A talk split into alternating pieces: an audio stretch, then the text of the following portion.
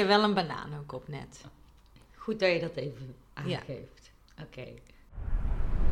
Moord. Lust. Hallo. Hallo. Welkom bij aflevering 8 alweer van Moordlust. Gaat echt snel. Volgens mij zeggen elke podcast zegt, oh we zijn al bij deze aflevering, wat gaat het snel? Maar het gaat echt snel. Ja, en dan zijn we nog maar bij 8. Ja, voor je het weet zijn we bij 38. Ja, inderdaad. Maar ehm, Het is jouw beurt. ja, het is mijn beurt. Ik eh, moet wel zeggen dat ik de zaak... Ja, ik was er een beetje droevig door geworden. Maar ik wilde toch, toch aanhalen, toch Ja. doorzetten. Dus ik had ook een stukje van een of andere doken gezien. En toen in het begin moest ik al bijna huilen. Dacht ik, nee, dit gaan we niet doen. Dus ik heb heel veel andere informatie. Ik ben heel en benieuwd. Het is wel weer dat er op sommige kleine details, weet je, dat er dan wel weer twee verhalen over zijn. Maar eigenlijk maakt het ook niet zo heel veel uit. Nee. Maar dat heeft Anne denk ik ook vaak in research. Dat het dan, ja, elke journalist pakt het dan vaak weer net wat anders op. We zijn een journalist. Nee, wij niet. Oh, maar oh, zo mensen bedoel. Waar ik de artikelen van vind bijvoorbeeld. Ja, Of zo, hoe ze het opschrijven. Ja, dat Ja. het dan net wel anders kan zijn. Of Ik dat, snap je. Ja. Ja. We gaan wel weer naar Amerika, maar ik heb eh, Anne natuurlijk vorige podcast eigenlijk Mhm. een keuze laten maken om naar Ierland, Rusland of Zweden, Zweden? te gaan. Dus daar ben ik ben benieuwd hard aan het zoeken. Maar heb je voor mij ook drie eh, locaties? Oeh, Nicaragua, Ja, Groenland oh, lekker. Dat is eh, niet En- zo druk bevolkt. en Peru. Oké. Ja. Nou, Groenland zou ook... Nee, nee, nee. Is goed. Oh, oké. We doen het. We gaan, ik ga erin. Want het moet dan een moord of een misdaad zijn. En ook nog met lust. Hè? Ja. Dus dat is natuurlijk. En dan ook nog specifiek land. Ja, dus dan... Ik moet wel even iets van mijn hart. Ik ben Oh. een beetje melig. Dus eh, ik, jij zegt heel droevig, maar ik ben echt bang dat ik ga lachen op hele verkeerde momenten. Ja, we hebben ook wel een beetje een hectische dag gehad Ja. vandaag. En eh, ja, we Maar wilden goed. dit toch nog opnemen. Dus vandaar dat we misschien ook net iets minder scherp zijn dan dat we normaal zijn. Maar goed, Ja, dat is goed om alvast te zo leren jullie ons ook op die manier kennen. Ja, zoveel kant aan onszelf. Ja. Maar we gaan maar zien. We gaan wel deze keer dus wel nog naar Amerika. Maar goed, volgende keer dat ik aan het spreken ben, gaan we naar Nicaragua, Peru of Groenland. Nou, Ja. ik laat mezelf verrassen. Ja, ik ben heel benieuwd. Oké. Moord. Oké, ja, het moordgedeelte. Deze zaak heeft niet echt zo'n leuke bijnaam eigenlijk. Ik, ik wist zelf ook niet heel goed, ik kon ook niet echt iets grappigs bedenken of Oh, zo. nee. Dus het heet gewoon de Matthew Shepard Story. Matthew Shepard. Ja. De MS-story. Ja. MSS. Zoiets. Ja. Oh ja, oh ja, zoiets. Maar eh, Matthew Shepard werd geboren in 1976 in Casper, Wyoming. Nou, hij was de eerste van twee zonen van Judy en Dennis. En eh, zijn jongere zoon Logan werd een paar jaar later geboren in 1981. En de twee broers hadden een hele hechte relatie. Dus ja, gewoon een leuk, gezellig gezinnetje. En ehm, nou ja, Shepard ging eh, naar verschillende scholen toe. Er staan al die namen van die scholen bij, maar eigenlijk maakt dat helemaal Anders niet wil je ze even allemaal opnoemen. Ja, Crest Hill Elementary School, Oh, nee, Dean. Morgan Junior High School en Natro Country High School. Ongeveer voor zijn, van zijn eerste jaar tot en met die lagere jaren, die, die, die periode is Mhm. Ja, het. Dus dat is allemaal nog niet high school, high Ja. school, maar dat. Ik vind dat in Amerika ook altijd heel ingewikkeld, dus ik wilde me daar eigenlijk niet aan wagen. Maar goed, dit waren Ja. de scholen waar hij naartoe is gegaan. Thanks, daar ben ik toch wel blij mee. Ja, en als kind zeggen ook dat de klasgenoten allemaal dat hij eigenlijk heel vriendelijk altijd was en gewoon heel behulpzaam. En hij stond dus blijkbaar ook heel erg voor gelijkheid voor Ah. iedereen en echt zo'n cutie eigenlijk. Ja. En eh, er is ook een hele mooie docu gemaakt over hem door een vriendin van school. Met allemaal oude beelden en, eh, Ah. van vroeger. En nou ja, daarin zie je dat ook wel een beetje. Helaas werd Matthew, ondanks zijn vriendelijkheid, het doelwit van pesterijen. En Ah. dat brak mijn hart al, omdat ik, ja, ik vind pesten echt heel erg. Ja, Ik heb daar ook mijn afstudeerscriptie op het HBO over gedaan. oh, en dat was, zo'n goeddoener. ja, maar dat was zo zielig om die kinderen te moeten interviewen. Oh shit, ja, je hebt toen natuurlijk kwalitatief onderzoek gedaan. Ja. Maar goed, Matthew werd vooral geplaagd omdat hij heel klein was. Hij was Mm. 1,58. Nou ja, ik vind mezelf al klein en ik ben 1,60. Maar Ja. hij was dus nog wat kleiner. En hij woog ook maar 50 kilo. Ja, dat heb ik ook dat al lang niet meer gewogen. kleine jongen. Ja, zo'n ielig klein jongetje. Maar wel heel lief dus. En Ja. ook omdat hij een gebrek had aan atletisch vermogen. Want dat is in Amerika, hè, dan moet je natuurlijk wel Oh, ergens in zijn. en zo. Ja. En ehm, ook was het zo dat hij op jonge leeftijd, wat ik al zei, die gelijkheid heel interessant vond. En hij vond politiek daarin ook heel interessant. Van Mhm. hè, een beetje de wereld verbeteren. Maar ja, dan val je natuurlijk ook wel buiten de groep als die voetballers allemaal keihard zijn Ja. en willen voetballen. En, En jij niet geïnteresseerd zijn in politiek. ja. En hij was ook open over zijn seksualiteit. Want Oh, wat Matthew die al. valt eh, ja, op mannen. Mhm. En eh, hij zat ook bij een LGBT. Toen waren ook alleen die letters Ja. er nog. We weten dat er nu veel meer letters zijn. Ja. Maar in dat Het is geval... natuurlijk de jaren tachtig ook. Ja, 90 begin. Mhm. Maar dus toen, eh, daar zat hij ook bij een studentenassociation om bijvoorbeeld de Coming Out Day of Nou. andere leerlingen daarin te helpen. Dus Wat echt goed. supergoed en super lief. En ook goed dat dat er al wel was. En ik vind het ook echt strijdlustig van hem dat je, ondanks dus de pesterijen, wel gewoon. En dat, dat is heel goed dat je dat doet, maar niet norm, nou, normaal klinkt. Maar ik bedoel, ik snap dat heel veel mensen daaronder lijden en denken, nou, ik ga dan ook maar niet bij een LGBT. Ja, zeg Ja, nou? ja. Eh, mezelf daarmee associëren, want dan ben ik bang dat ik nog meer. Dus eigenlijk echt zoveel moed dat hij dan Ja. al had. Ja, en het was ook zo eh, dat hij niet altijd bij zijn ouders woonde. En Mhm. dit kwam omdat zijn vader werd door Saudi-Arabië ingehuurd... omdat hij een of andere olie-expert was op het gebied Oh. van die eh, machines. Ja, we komen zulke rare, Beroepen ja, niet eens raar, aparte Ja. nieuwe beroepen tegen. Ja, Ik moet ook eerlijk bekennen dat ik dat heel vaak ook bij nieuwe cliënten heel leuk vind... om te vragen Ja. wat voor werk zij ja doen. en het zegt enigszins ook best wel veel over een mens. Ja, Toch? Ja. en dit was in 1994. Ah. mijn geboortejaar. En toen was Matthew 18. En ehm, toen was het zo dat hij in Zwitserland naar een soort van internationale school Oh, ging. Want ja. dat betaalde het werk van die vader, zeg maar. Dat die, hij en zijn Mhm. broertje nog wel gewoon Ja. een, ja, onderwijs konden hebben. En hij studeerde daar in mei 1995 af en had er ook veel vrienden gemaakt. En hij zat verder ook niet stil, want hij nam deel aan theater en volgde cursussen. Duits en Italiaans. En Wow. ja, echt een bezige bij En eigenlijk. was dan eigenlijk toen ook eh, de pesterijen al over in Zwitserland? Dat durf ik niet per se te zeggen, maar er is wel iets heel heftigs gebeurd. En dat is eigenlijk ook wel een startpunt. Hij eh, in 1995, dus nog toen hij daar op school zat, Mhm. was hij ook op schoolreisje naar Marokko.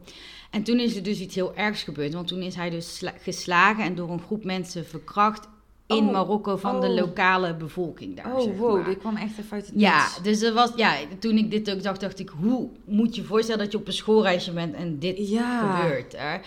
En nou ja, zijn moeder geeft ook aan van ja, hierdoor kreeg hij best wel depressies, paniekaanvallen. En ja, hij vreesde, en, en die vrienden vreesden er ook voor dat hij naar drugs zou grijpen of naar drugs had gegrepen. Mhm. Om met die depressie te kunnen omgaan en die studies allemaal te blijven doen. Ja. En ehm, hij werd ook meerdere keren opgenomen in het ziekenhuis vanwege zijn klinische depressies en zijn suïcidale gedachten. Dus Mm. dan, ja, ik vind al dat zo erg dat een paar mensen iemands leven Hele gewoon helemaal leven, kapot ja. kunnen maken. Dus ja, ik Oh. vond dat, dat, dat, dat vond ik al zo sneu, maar ja, hij had dan- gelukkig nog wel vrienden en zo om zich heen, Mm. maar alsnog, ja, probeer daar maar eens ja. dat te verwerken. En dan ook nog eens waarschijnlijk omdat hij dus homoseksueel was en daar ook gewoon voor uitkwam. En dat dat dan... Ja, of omdat hij zo inderdaad zo ielig was. Of weet Ja. je, dat, dat zijn nooit redenen om Nee, nee, nee, zo niet. Maar, Maar ja, ik, dat vind ik dan erg dat... Ja, oh, dus, naar. nou, heel naar. Maar gelukkig ging, ja, ik weet niet of hij er echt bovenop kwam, maar hij ging wel weer naar eh, wat verschillende scholen. En uiteindelijk dacht je, ging hij ook terug naar Wyoming, waar hij dus Mhm. vandaan kwam origineel. En daar werd hij een eerste jaar major in politieke wetenschappen aan de Mm. Universiteit van ja, Wyoming. in Laramie. Dat was dan het plaatsje, zeg Mhm. maar. En hij deed een minor in talen. Best logisch, want hij deed natuurlijk ook dat Duits en Italiaans. Ja. En hij werd ook gekozen als studentenvertegenwoordiger voor de Wyoming Environmental Council. Jezus, deze man die is echt eh, op allerlei dingen actief. Ja, Dus ook al op milieu. Ja en daar komt er nog eentje mee, want hij was ook een episcopaal. Dat is blijkbaar iets eh, vanuit het geloof, vanuit het christelijk geloof, dat je de bisschop de hoogste Ah. macht heeft of zo. Dat snapte ik niet helemaal, maar Ja. hij is ook eh, misdienaar in de kerk geweest. Dat snapte ik dan Ah. Ja. nog wel. En eh, zijn vader beschrijft hem ook als optimistisch en een accepterende jonge man die eigenlijk een soort speciale gave had dat, ja, om met iedereen bijna om te gaan. En dat Mhm. zie je ook wel in die gelijkheid en zo. Hij wilde Ja. gewoon dat iedereen ja, blij was, denk ik. Mhm. En hij was eh, best wel benaderbaar en altijd op zoek naar die nieuwe uitdagingen. Nou, dat is ook wel te zien in dit eh, ja, verhaal. zeker. En hij kwam dus, hij was heel erg voor de acceptatie van verschillende mensen. Dus niet alleen die geaardheid, maar ook met ras en met het Mhm. milieu en nou, alles. Nou, hij was op een gegeven moment naar zo'n verenigings, eh, hoe heet dat, zo'n vergadering Ja. geweest van de LGBT Mhm. Association. En ehm, toen dacht hij op de nacht van 6 oktober 1988... ik ga nog even wat drinken in de Fireside Lounge in Laramie. Ging Mhm. niet even alleen nog iets drinken, Ja. een alcoholische versnapering. Heb ik vaak genoeg gedaan in Leuven. Gewoon even. Vooral na die keilange eh vergaderingen altijd voor de Gewoon studievereniging. even één drankje doen. Ja, er denk wel meer dan één op. Maar goed, hij werd ehm, daardoor ook benaderd door Aaron McKinney en Russell Henderson. Die Mhm. benaderden hem. Allemaal een beetje begin twintig, want toen was Matthew ook 21. En ze raakten aan de praat. En Matthew was ook wel open over zijn geaardheid, of waar hij vandaan kwam, dat hij naar die vergadering was geweest. Mhm.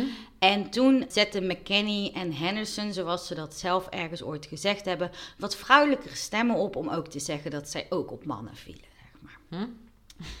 Ja, Matt was al, want ik zeg nu even Matt als makkelijker, Ja. die was eigenlijk ook al best wel dronken. En toen boden die andere twee jongens, die McKenny en Henderson, hem een lift naar huis aan. Ja, wat heel aardig is. Ja, maar ze brachten hem dus niet thuis. Oh, Ze reden naar een afgelegen plattelandsgebied. nee. Nee. Ja, en tijdens de rit hadden ze hem eigenlijk al geslagen, want ze gingen hem dan beroven, zeg maar. Op dat afgelegen terrein gingen ze dus verder met slaan en het beroven. En toen hebben ze hem heel Nee. vaak geslagen met een pistool. Oh. Een punt 357 Magnum. Nou ja, ik weet niet van pistolen, maar het is dus echt een keigroot, Ja, echt wapen, heftig echt. wapen. Waar ze dus niet mee schoten, maar alleen maar keihard mee hebben geslagen. Oh. Echt op heel zijn hoofd. En eh, ja, eigenlijk was het meer een soort marteling. En van Ja. deze scène, dit, daar begon dus een document. En toen was zo zielig. Want ze hebben hem toen ook aan een prikkeldraadhek Oh, vastgebonden. En daar naakt eigenlijk achtergelaten om ja, te sterven. Want hij was echt ook helemaal buiten westen ja. en buiten, ja, helemaal verwondingen. En ze hadden zijn schoenen ook, zeg maar, afgepakt. En eh, zijn portemonnee om die vervolgens dan mee te nemen. En ook als hij dan zou ontsnappen, dat het dan moeilijker was dat hij op zijn blote voeten Oh. moest. Dus echt Maar- super sneu. Inderdaad, wat je zegt, dat het gewoon marteling is. Want als je een wapen hebt, een pistool, en je wil iemand gewoon dood hebben. Ja, sorry, maar dan zou je sneller gewoon iemand dood schieten. Maar dit gaat echt gewoon om de marteling dan. Dat Ja. is echt naar. En ik vond het ook echt heel erg dat heel veel van die mediaberichten en zo, die, die laten ook helemaal gedetailleerd vertellen ze dan wat er precies. Maar ik werd er echt, echt heel verdrietig en misselijk van, want Ja. het was echt heel erg. En de, ehm, uiteindelijk werd ook beschreven dat eigenlijk heel zijn gezicht onder het bloed zat. En ja, dit vond ik zo sneu. Maar alleen de- waar zijn tranen hadden gezeten, daar was het zeg maar Oh. geen bloed. Dus dat, ja, nou, echt heel Oh. zielig. En Ja, ik wilde nog iets zeggen van ja, wij vinden true crime en zo wel leuk, maar alsnog vind ik dit niet leuk. Maar Nee, ik- het maar- is meer de interesse ook achter bij sommige gedachtegangen of zo, of hele verhalen. Maar dit, dit, ja, dit vind ik dan zo naar. Ja, en daarom op een of andere manier, we hebben al meer zaken gedaan en ook echt gruwelijke, maar deze raakte me echt Ja, heel Jij doet vaak erg. gruwelijke, maar Ja, ik doe vaak gruwelijke, maar deze... inderdaad. Ja. Maar goed, hij zat dus eigenlijk nog steeds vastgebonden aan dat hek, maar hij was dus nog niet overleden. Oh. En ehm, ze zeggen dat hij daar 18 uur heeft gelegen en het was dus blijkbaar ook heel koud. Dus Oh, het is oktober Ja. natuurlijk. hij werd toen ontdekt door Aaron Crivers. En die fietste eigenlijk daar langs. En die dacht eerst dat het een soort vogelverschrikker was. Oh, of een soort erg. versiering. Want Ja. het was ja, Halloween misschien. En, maar het- hij dacht wel, ja, een beetje raar dat het in de middle of nowhere is. Maar goed. Ja. En toen ging hij kijken. En toen zag hij dus het leven, ja, half levenloze lichaam bijna van. Mm. Aaron had hem dus gevonden en hij moest natuurlijk hulp gaan zoeken. Maar Oh ja. het was 1998 en niemand had een mobiele telefoon. Nee. Dus hij moest ook best wel een eindje fietsen, omdat het dus afgelegen was. Voordat hij bij het eerste huis was, waar ze dan met een telefoon de politie, Ja, ambulance, en alles konden Hij bellen. kon natuurlijk met ehm, niet achter op zijn fiets meenemen of iets. Dat, Nee. dat, Ik weet niet eens of hij hem los kon ik wilde net vragen, heeft hij misschien los kunnen krijgen? Maar ik weet ook niet wat je dan het beste zou kunnen doen eigenlijk. Ja, misschien als iemand echt actieve bloedingen heeft, dat je hem dan losmaakt en die actieve bloedingen stelpt of zo. Maar anders inderdaad, ook inderdaad eerst hulp zoeken. Ja, en nu hebben we gelukkig wel weer dat je met je telefoon Ja, gelijk ja, kan dat, bellen. dat sowieso inderdaad nu eerst doen. Eh, maar Reggie Flutie was de eerste politieagent die te plaatse kwam, een vrouw. En zij vond Shepard's leven, ja, die vond hem levend, maar wel helemaal bedekt Mhm. in bloed. Nu komt er ook een stukje waarvan ik niet helemaal weet of het nou precies zo is. Mhm. Maar ik vond het ook wel weer interessant, dus ik heb het laten staan. Maar ehm, ze zeiden dat, dat ze geen medische handschoenen of handschoenen bij had. En dat zij dus met de blote handen eigenlijk de luchtweg van hem had ja, vrijgemaakt, Mhm. zeg maar. Alleen er was natuurlijk heel veel bloed. En later kwamen ze in het ziekenhuis achter dat eh, met HIV positief getest was. Oh. En dat ze dus eigenlijk aan dat virus blootgesteld had kunnen zijn. Nou, uiteindelijk, in die end heeft zij het niet via dat Ja, als je opgelopen. Gelijk daarna ook eh, bepaalde medicatie neemt, hoeft dat ook ja, niet. te en ze had waarschijnlijk dan zelf ook geen wondjes op de hand Nee. of zo. Maar dat eh, stond er nog bij. Dus Ja. ik dacht, ik ga het wel zeggen. Want die moeder kwam, die schreef ook later dat ze eigenlijk pas hoorde van die HIV-infectie. Mhm. Toen hij dus in het ziekenhuis Ja. lag. Dus dat wisten ze ook helemaal Misschien niet. wist hij het zelf ook nog niet, hè? Dat Nee. kan ook. Nou ja, het was ook best wel moeilijk om hem te, hem te identificeren. Want hij was natuurlijk Ja. helemaal in elkaar geslagen.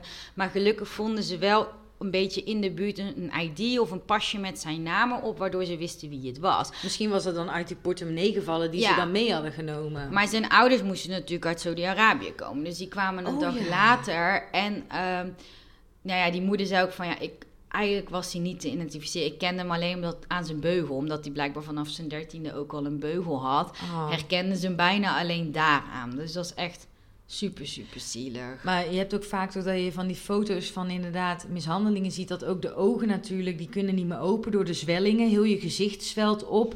eh, door het bloed, nou, dat is dan misschien dan wel weggehaald, maar dan word je blauw de, en geel en eh, paars. Dat is bijna niet te herkennen Nee. dan. En hij werd dus ook ja, zo snel mogelijk natuurlijk vervoerd naar het eh, ziekenhuis. En hij werd daarna ook meer naar de geavanceerde traumaafdeling. Want hij had natuurlijk echt alle hulp die er was nodig. En Mhm. alle kennis die er was. Want hij had breuken opgelopen aan de achterkant van zijn hoofd en eh, bij zijn oren.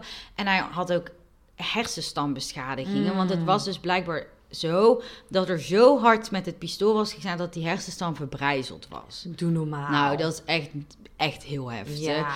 En blijkbaar doet die hersenstam, dat, of blijkbaar, dat wist ik ook wel, maar die, eh, die is er ook om je hartslag en lichaamstemperatuur en al die dingen te Mhm. reguleren. Dus dat, dat werkte ook niet meer. Dus ja, er was wel een wonder eigenlijk dat dan zelfs met die verbrijzeling dat hij alsnog wel levend is aangekomen in het ziekenhuis. Ja, maar de artsen zeiden wel van, ja, weet je, dit is te ernstig en zo. We kunnen hem niet opereren, want dan gaat hij Mhm. ook niet Overleven. overleven waarschijnlijk.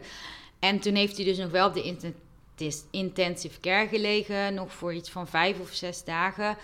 Maar ehm, uiteindelijk heeft hij het niet overleefd. Nee. En is hij op eh, 12 oktober 1998 om 7 voor 1 's middags doodverklaard Mm. op 21-jarige leeftijd. Oh jeetje. En dat was echt super zielig. En wat ook heel erg was, is dat ehm, nou, ja, er was zoveel media-aandacht voor deze Mhm. zaak. En er was zoveel. eh, ja, het was ook 1998. Zelfs bij ons was het homohuwelijk nog niet gelegaliseerd. Dus Mhm. daarin was het echt. En, en die Wyoming is ook blijkbaar echt zo'n ouderwetse Ja, staat. dus, eh, I'm from Wyoming. Ja. Zo, Die. zeg maar. Dus daar, dus op de eh, herdenking van hem, of een soort van de Oh begrafenis. nee, stonden waar- van die mensen. Ja, met allemaal fag en weet ik veel wat er stond. En zelfs ook Oh. kindjes. Maar toen hebben dus, dat vond ik zo, zo lief, die LGBT Association. Was allemaal in witte gewaden met engelenvleugels Ah. gegaan. Die zijn allemaal vooraan gaan staan en die hebben met die vleugels al die borden geblokt, zeg maar. Oh, wat lief. En En, dat wat uit- mooi. Ja, en Krijg je dat, helemaal kippenvel. ja, en uiteindelijk hebben ze toen ook, eh, zijn, die, zijn die, die andere stomme mensen weggegaan. Ja. En dat is nu blijkbaar ook een soort van iets, een guardian angel of iets. Dat, dat, Maar dat vond ik echt heel Ja. lief, want die ouders hebben nu ook pas echt... Ja, ik heb nu even niet de datum, maar echt misschien pas tien jaar geleden zijn lichaam echt eh, kunnen begraven. Omdat ze nooit een graf durfden te hebben, omdat ze bang waren dat ze iets aan vandalisme zouden Oh, hebben. echt? Oh. Dus dat Maar was, ja... Inderdaad, die mensen. Er is, eh, ik ben echt mega groot fan van Louis Theroux eh, van de BBC. En die is toen ook een keer meegelopen, of eh, zo, ja, snuffelstage, hoe noem je dat? Mhm. Eh, een paar dagen met, dat is eigenlijk een soort secte ook, die die borden dan. En inderdaad met die kinderen en dat je dan ook God hate facts, weet ik het Mhm. allemaal, op die borden hebt staan. En dan ook gewoon bij begrafenissen inderdaad. En dan denk ik, sorry hoor, dat... Hoe, ja, ik kan daar niet eens woorden aan. nee. Hoe dan? En ik vind dat dan wel heel knap van Louis Theroux dat hij daar zonder oordeel echt volgt die mensen en interviewt. En, maar dan vraagt hij ook aan zo'n kindje van kan je lezen wat op het bord staat? Nee. Eh, weet je wat er op het bord staat? Nee. Hebben je ouders verteld wat, wat het betekent misschien? Of wat er uitleg gegeven? Nee. Ik vond een mooie kleur of zo, weet je. En dan gaat een, een van die volwassenen gaat helemaal zo heel kinderlijk uitleggen van... Ja, maar God die vindt dat dat zo is. En dan dat kind die snapt daar helemaal niks van. En dan toch vragen dat hij... Nou, goed. Heel zielig. Heel zielig. Maar ja, er waren natuurlijk ook twee mensen die dit gedaan hebben. Ja. En eh, ik, eh, ja, ik, ik begin even zo net een stukje daar, daarna. Want die, die, die aanvallers hadden ook allebei een vriendin. En die vriendinnen getuigden allebei dat ze op het moment dat dit gebeurd was... onder invloed waren van alcohol en drugs.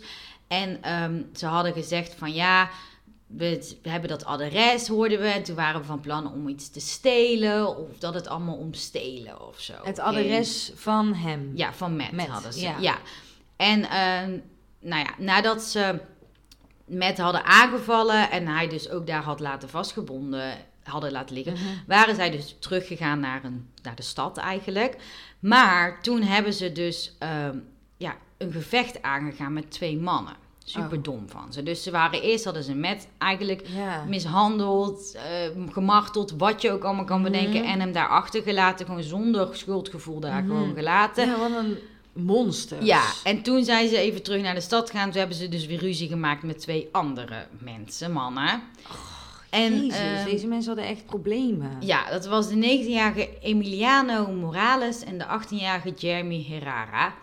En eh, het zorgde ervoor, die strijd, dat ze hoofdwonden kregen. eh, Die, eh, die Oh. Morales en McKenny kreeg ook hoofdwonden. Want het was Mhm. dus echt een heftig gevecht, blijkbaar. Dus de politie, die kwam daar ook. Want die Ja. arriveerde daar en die dacht, ja, die moeten we even gaan stoppen Ja, natuurlijk. en ook voor misschien eh, medische hulp of zo. Ja, en hij arresteerde Henderson en doorzocht ook de truck van McKenny. En daar vond het dus een bloedbesmeurd pistool. Oh, ja. En samen met schoenen, Schoenen. of een schoen. Dat, dat was dus een... Oh. Sommigen Ja. zeggen één schoen, sommigen zeggen... En de creditcard van Matt. Mm. En Henderson en McKenny die probeerden later ook nog hun vriendinnen te overtuigen... om die alibis te gaan geven van, en het bewijsmateriaal te vernietigen. En die vriendinnen die zeiden dus later van ze waren onder invloed en zo. Want het blijkt dus dat eh, zij dus ook super erg crystal meth verslaafd zijn. Mm.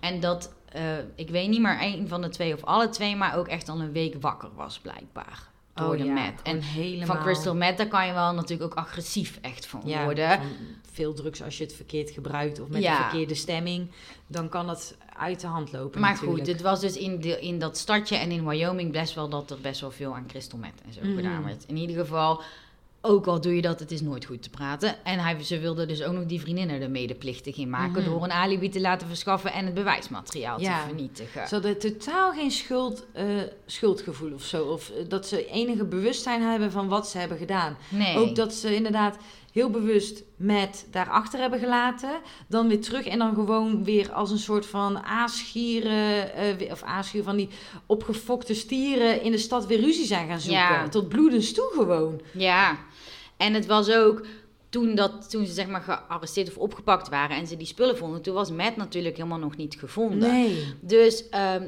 ja, ze hadden ze wel aangehouden. En ze, maar ja, en, en McKenny of... Ja, McKenny zei volgens mij van... Ja, nee, ik heb die portemonnee of ik heb die credit, dat heb ik gevonden. En nou ja, Mhm. het was niet... Het was nog niet 1 plus 1 is 2 Nee. of zo. Want er was nog niks gebeurd. En in Maar- die tijdgeest natuurlijk sowieso ging het iets minder snel. Ja.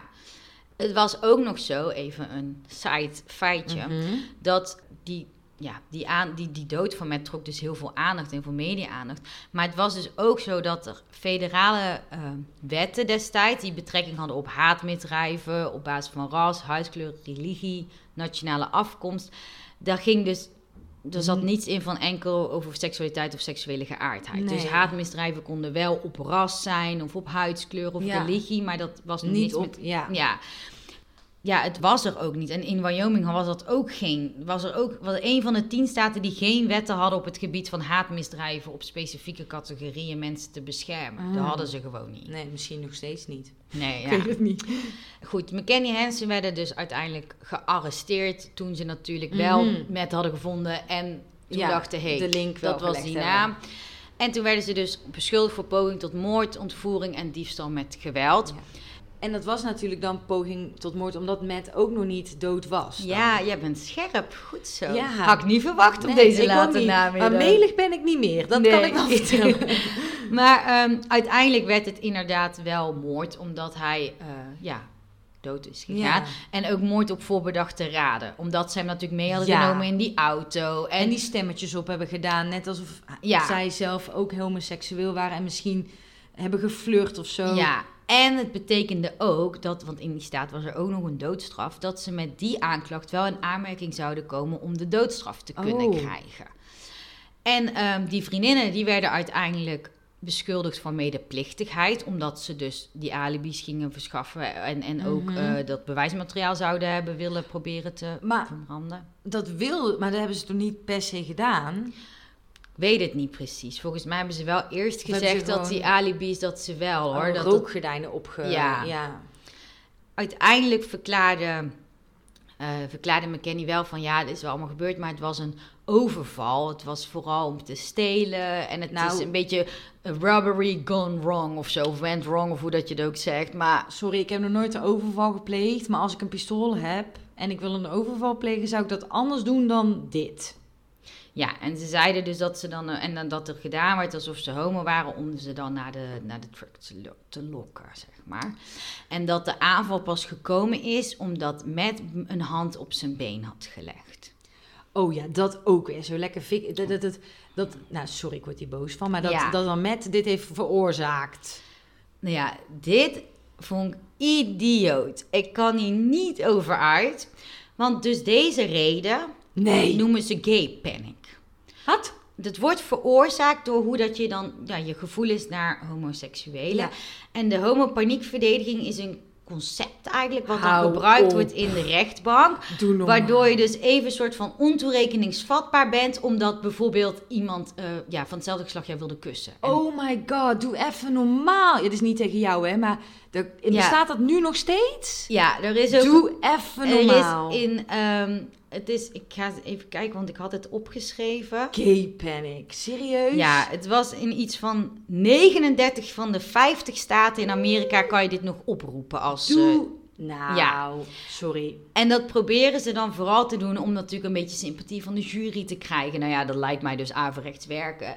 En in dit geval werkte het gelukkig ook niet. Oh, gelukkig. Maar ik hoorde in de podcast die ik hierover had geluisterd... dat er dus ook een andere zaak is van een soort uh, een documentairemaker. En die man die viel ook op mannen. En die was dus neergestoken. En toen heeft die um, andere zich ook beroept op zijn gay panic situation. Ja. En dat werd toen geloofd, terwijl hij in zijn rug gestoken was. Oh my god. Maar die had dus ook gezegd, ja, hij probeerde me te kussen... en toen was het een soort van zelfverdediging. Nou, even. Dit is toch. Dit, ja, oh, maar ik kan hier niet met mijn hoofd bij. Maar stel, je zou bijvoorbeeld uit zijn. En ik ben uit. En ik ben een vrouw. En een vrouw zou mij willen kussen. Dan zeg ik toch gewoon. Oh, nou, ik voel me gevleid, dankjewel. Maar ik, ik val niet op vrouwen of zo. Of ik heb hier nu geen zin in. En dat je dan gewoon verder gaat met je leven bij allebei. Ik bedoel, er, maar dat ik dan het recht zou hebben om jou neer te steken. Een soort noodweer. Of noodweer excess, zoals we dat in Nederland hebben. Dan als. Nou, echt, schiet mij maar lekker. Ja, ik vond dit. het ook echt En dat dit nu nog steeds ook kan. Ja, maar gelukkig is het wel dat het echt maar zelden is dat juries echt Oké. overgehaald worden. En ook wel omdat we gelukkig meer tolerant zijn naar iedereen's geaardheid. Ja. Maar ik kan me voorstellen dat als jij van die mensen uit Wyoming hebt die eh, van de kerk zijn en allemaal tegen facts zijn, Ja. dat misschien zo'n jury het wel koopt. Ja. Of hoe zeg je dat? Dat Ja. wel aanneemt. Van, oh ja, dat ja, snap ik ik. kan me er helemaal in vinden. Ja. En dit is trouwens sarcasme, maar dat denkt dan de jury natuurlijk. Ja, Nou, en goed, nou ja, er, qua achtergrond, die McKenny en Henderson kwamen niet echt uit hele goede gezinnen. Maar het was wel zo dat eh, bijvoorbeeld McKenny, die had ouders die altijd ruzie maakten. Maar toen is die moeder gescheiden en met een was het gewoon eigenlijk wel prima. Ze was verpleegkundige ook. Maar zij is overleden toen hij 16 was. En toen kreeg Mm. hij een ton dollar. Dat was echt keiveel geld Zo. in die tijd. Maar, een dat heeft, ton dollar, dat klinkt heel Ja, raar. maar toen heeft hij daar wel in een paar jaar gewoon verbrast door een beetje Ja. aan auto's en, en misschien drugs. ook verslaving dan uiteindelijk. Je moet dat ook niet aan een 16-jarige geven. nee. En eh, uiteindelijk had hij natuurlijk een verslaving, dus toen is hij ook gaan dealen. En nou ja, dus dat crystal meth gedeelte zit er ook heel erg Mhm. in. En, en nou ja, dat maakt misschien dat hij dacht van, goh, misschien eh, kan ik weer in dit criminele circuit doen of zo. Of kom ik Mhm. hier wel mee weg, of kom ik met de gay panic wel weg. Maar goed, dat kwam hij zo gelukkig niet, eh, Nee. niet weg.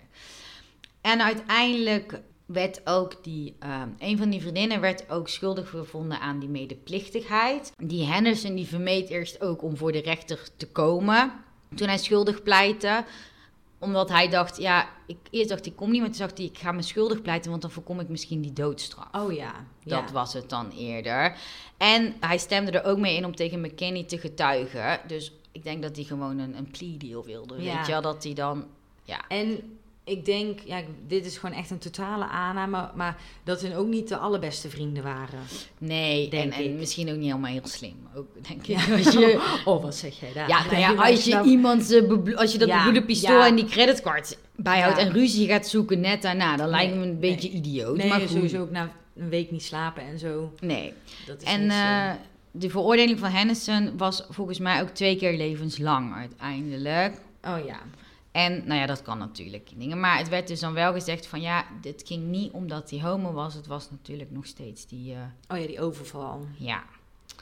En, eh, maar dan eventjes, sorry hoor, maar als verdediging zou je dan, als ze zeggen het gaat niet om omdat hij homoseksueel is, maar het gaat om een overval, dan zeg je toch, ja, maar je wil wel gay panic. Dat kan niet, hè? Je moet, het is de Ja. een of de ander. daardoor waren ze ook best wel ongeloofwaardig. Oh, omdat ze ja. de hele tijd een beetje veranderden in dat verhaal wat hun dan een soort van uitkwam. Maar ja, daar kom je natuurlijk ook niet mee weg. Nee. Dus dat heb ik nu ook een heel stuk, maar het is telkens van wel niet... eh, maar dat, Ja. Maar uiteindelijk sloten die ouders van Matt een deal. Want die waren natuurlijk ook wel helemaal klaar met het mediacircus Mhm. en zo. Dat eh McKenny wel twee keer levenslang kreeg. Zonder kans op vervroegde vrijlating. Maar dat hij dus ook geen, niet in de media mocht komen. Dat hij geen interviews mocht geven. Oh, dat, is fijn. dat hij juist, want anders krijg je weer zo'n killer die alle programma's doet en helemaal. En daar zelf nog geld uit haalt of een boekdeal of zo. Ja, dus dat. Nou is er blijkbaar wel een interview uiteindelijk, dus ik weet niet hoe dat dan zit, maar het is in ieder geval niet, dat was eigenlijk een deel van, Mhm. de, eh, van ja, wat dan eigenlijk afgesproken Ja. was. En ehm, ze werden, ja, dus twee keer allebei voor levenslang opgesloten. Nou, zo. is dat gelukkig wel fijn en fijn dat ze hem ook gelijk konden pakken natuurlijk en dat ze wisten eh, wie het was. En dan is het levenslang bewust ook, omdat ze dus bekend hebben en niet de doodstraf, omdat het anders... eh, Ja, dat zou ook een part of the deal zijn geweest. Oké.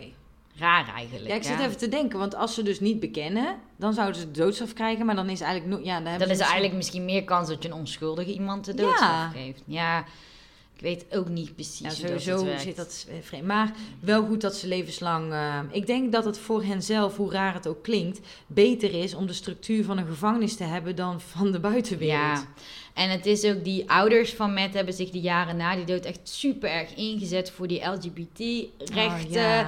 En met name ook met betrekking op, op jongeren daarin. En dat vond ik ja, echt zo lief. Die hebben daar echt zo hard zijn aan het werken. En Mhm. ook dat, eh, dat het werd opgenomen in de wetten. Dat ook haatmisdrijven, dat dat ook met je geaardheid kan te maken Ja. hebben. En dat dat opgenomen werd. En ze hebben Oh, ook wat een, goed. Ja, ze hebben ook een eh, foundation daarvoor opgericht.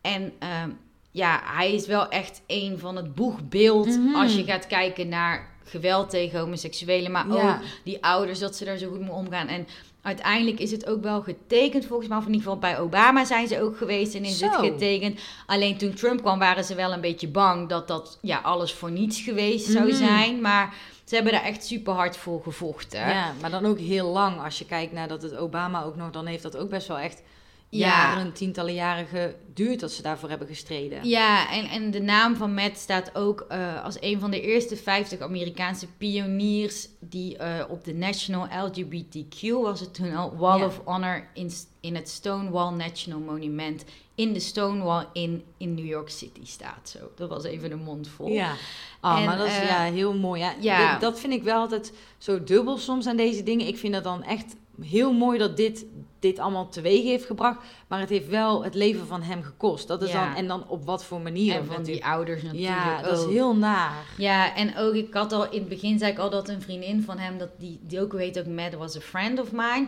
Mhm. En daarin is het ook meer dat, niet alleen om hem te herinneren als symbool, maar ook als persoon. Ja. Omdat hij nu altijd als symbool wordt neergezet. Maar er waren wel twee dingen waar ik dan weer heel boos van werd. Want er is nu, hij staat dus heel erg voor die homoseksualiteit en zo. Mhm. En nu was er dus een, eh, is er een boek uitgekomen door een of andere journalist. Die eh, nu zegt van nee, ja, het was heel, het heeft helemaal nooit iets met die geaardheid te maken. Het was een drugsdeal wat niet goed ging. Of het ging om drugs. Oh, Dus ja. nu moet het daar weer allemaal over gaan. Oh, En ehm, ook al is dat van een haatmisdrijf, is dat er nu in opgenomen, is het wel heel moeilijk om dat te bewijzen in Ja. de rechtszaak. En ik ga even een voorbeeld uit die podcast halen die ik heb geluisterd. Maar die zeiden, als jij ehm, naar een gaybar gaat en jij gaat daar alleen maar dingen roepen die eh, anti-gay zijn of homofoob en mhm. dan ben je de hele tijd aan het schreeuwen. Dan is het natuurlijk geen haatmisdrijf nog. Want het is geen misdrijf om te schreeuwen in een Nee, café. dat is dan nog onder het mom van vrije meningsuiting Ja. of zo? Of, Ja, dat. ja. Als jij naar een gay café gaat en iemand daar vermoordt, maar niks zegt, kun je ook niet bewijzen Nee, dat dat het. toevallig dan in een gay... Ja. eh, eh, wat zijn Ja, ja, in een een gay bar gaybar, gebeurt? ja. ja. Dus enkel wanneer je een gay bar binnenstapt en allemaal loopt te schreeuwen, al die homo-haat eh, Mhm. leuzen of hoe dat je het ook wil noemen, en iemand doodmaakt, en dan natuurlijk getuigen hebt of het op video staat, dan kan je pas bewijzen dat het een haatmisdrijf Ja. is. En bij een haatmisdrijf is het dus vooral dat je een hogere straf kan krijgen. Mhm. Maar het is Ja. dus ook wel, het is heel goed dat het in opgenomen is, maar het is wel heel lullig dat het zo moeilijk is om het te kunnen bewijzen. Ja, ja, want als het bijvoorbeeld op straat gebeurt ehm, en je roept dan bijvoorbeeld niks, niks specifieks daarover, maar het is eigenlijk wel een haatcrime, hate crime, dan kunnen ze dat niet bewijzen natuurlijk. Want Nee. het is gewoon op straat gebeurd en dat dan... Ja, nou, En dat is eigenlijk hetzelfde ook als het op huidskleur gaat natuurlijk. ja, ja, ja, eigenlijk op alle dingen natuurlijk. Als het dan echt om haat gaat, om een specifiek ding, dat is heel moeilijk te bewijzen. Ja, en wat ook nog was bij die gay panic, ja, wat die, dat die, die gay panic, dat Ja. die McKenny dat zei, was hij had dus blijkbaar tijdens zijn verhoren en tijdens de gesprek met de politie best wel veel eh homonegativiteit en haatreacties laten zien. Dus daarin, Mhm. eh, toen hij zeg maar op een gegeven moment dan zei dat het een overval was, dacht de politie ook, ja dag, je hebt zoveel van die, Mhm. van die haatopmerkingen, van die homofobe opmerkingen gemaakt. En dan nu opeens is het Een overval. een overval. Dus dat, dat vond ik dan wel goed dat ze daar niet gelijk ingetrapt waren. En dat Mhm. maakt het voor hem wel dat hij wel meer als een haat natuurlijk werd gezien. Alleen toen konden ze dat nog niet berechten. Nee, Dus nee. dat was het vooral. Ja, die gay panic, daar kan ik echt niet over uit. Erg, ik schrok Ja. daar echt van. En ik dat dat wist dus dat ook helemaal nog niet. in 39 staten kan. Ja, zijn er petities of zo tegen? Of, eh, Ja, Ik weet Dan niet, moet ik- ja, Amerika is helemaal naar de kloot aan het gaan. Toch? Ja, sorry, Ja. maar met die, begin maar niet over de abortuswetten nu Oh, in Texas. nee. Want daar... eh, oh nee, dat word ik ook zo... Nee. nee, maar heel vreemd. Maar ja, het is een... eh, ik denk dat deze zaak... Goed is dat je deze hebt besproken, maar inderdaad een... eh, droevigere. Ja. Ja. Maar ik denk, het, het is wel, we, moeten ook op deze manier misschien daar aandacht Ja. voor maken. En lust is dan in deze zin denk ik meer dat het ook om de LGBTQIA plus community gaat. Ja. LGBTQIA en dan eigenlijk nog S of eh, C. Nog, ja, wat je ook. Oh, en de P plus. Nou goed. Thanks, Lai. Dan gaan we... dank. Ik ben blij dat je niet hebt hoeven huilen. Nee, want we dachten nog... Maar misschien als ik de beelden zie van Matt was my friend... dat het dan ook bij mij wat triggert natuurlijk. Mhm. Dan gaan we over naar het, eh, Lust. ja, het tipgedeelte. Lust. Ja, deze keer denk ik geen tips. Nee, nee. We gaan, ik denk, eh, nou vertel maar. Ja, meer foutieve aannames rondom Ja. seksuele geaardheid. En dan in dit geval is het heel erg natuurlijk over homoseksualiteit. Maar ik denk dat dat in alle gevallen ja, wel eigenlijk voorkomt. Ja, nou laten we beginnen met bijvoorbeeld de gedachte dat ehm, als een vriend of vriendin of wie dan ook natuurlijk op hetzelfde geslacht valt en jij bent van dat geslacht, dat diegene ook gelijk op jou valt en jou Mhm. aanvalt en verslindt, want oh, je bent onweerstaanbaar. Nou, Ja, of dat als jij eh, als eh, iemand die zich identificeert als man naar een gayclub gaat bijvoorbeeld, mhm. dat als je daar gaat plassen, dat alle mannen eigenlijk op je zitten bijna en je bijna Oh, ja. betasten. Dat, die hoor ik ook wel eens. ja, maar dat zijn echt van die ideeën, ja, sorry hoor, maar als Denk dan... je nou echt dat ze jou zo aantrekkelijk vinden? Ja, met deze gedachten. Nou, denk het niet. Maar als je bijvoorbeeld kijkt, bijvoorbeeld iemand die zich dan identificeert als heteroseksueel, die valt toch ook niet op iedereen van het andere geslacht. Of net zo goed iemand die panseksueel is, die valt ook niet op ieder mens. Eh, het is niet dat je per se dan op alles van. Maar dat is ook met biseksualiteit natuurlijk. Er zijn miljoenen vormen van biseksualiteit. Ja. Er zijn mensen die eh, relationeel op het ene geslacht vallen en seksueel meer op het andere geslacht. Maar bij biseksualiteit wordt er ook gedaan alsof je op iedereen die zich maar als man of vrouw identificeert, of je daar dan gelijk evenveel op zou vallen Ja. of zo. En dat het ook altijd meteen over seks gaat. Dus dat je dan ook gelijk diegene zonder enige toestemming eh, zou gaan zoenen, ineens gaat pijpen, ineens gaat vingeren in de kroeg. Dat ik denk, nou, dat gebeurt in het leven, dat gebeurt niet. Ja, en ik ja, denk... het gebeurt wel, maar ik bedoel meer, het is niet dat diegene jou ineens aanvalt Ja. vanuit geaardheid. En ik denk een foutieve gedachte, wat er heel erg heerst, is dat wij in Nederland super tolerant zijn en dat wij eh, Mhm. ja, het beste omgaan met alle seksuele geaardheden. En we hebben ook als eerste het homohuwelijk gelegaliseerd, maar toen is 20 het jaar wel, geleden ja, wel een beetje opgehouden, omdat ik nu hoor ik zoveel ook nog Mhm. qua eh homogeweld in Amsterdam bijvoorbeeld. En niet zo ver van ons vandaan in België is er dus onlangs ook een moord gepleegd. Met Vanwe- de- ja. Vanwege een seksuele geaardheid en omdat die andere dus niet aankomt dat die andere hetzelfde geslacht Mhm. viel.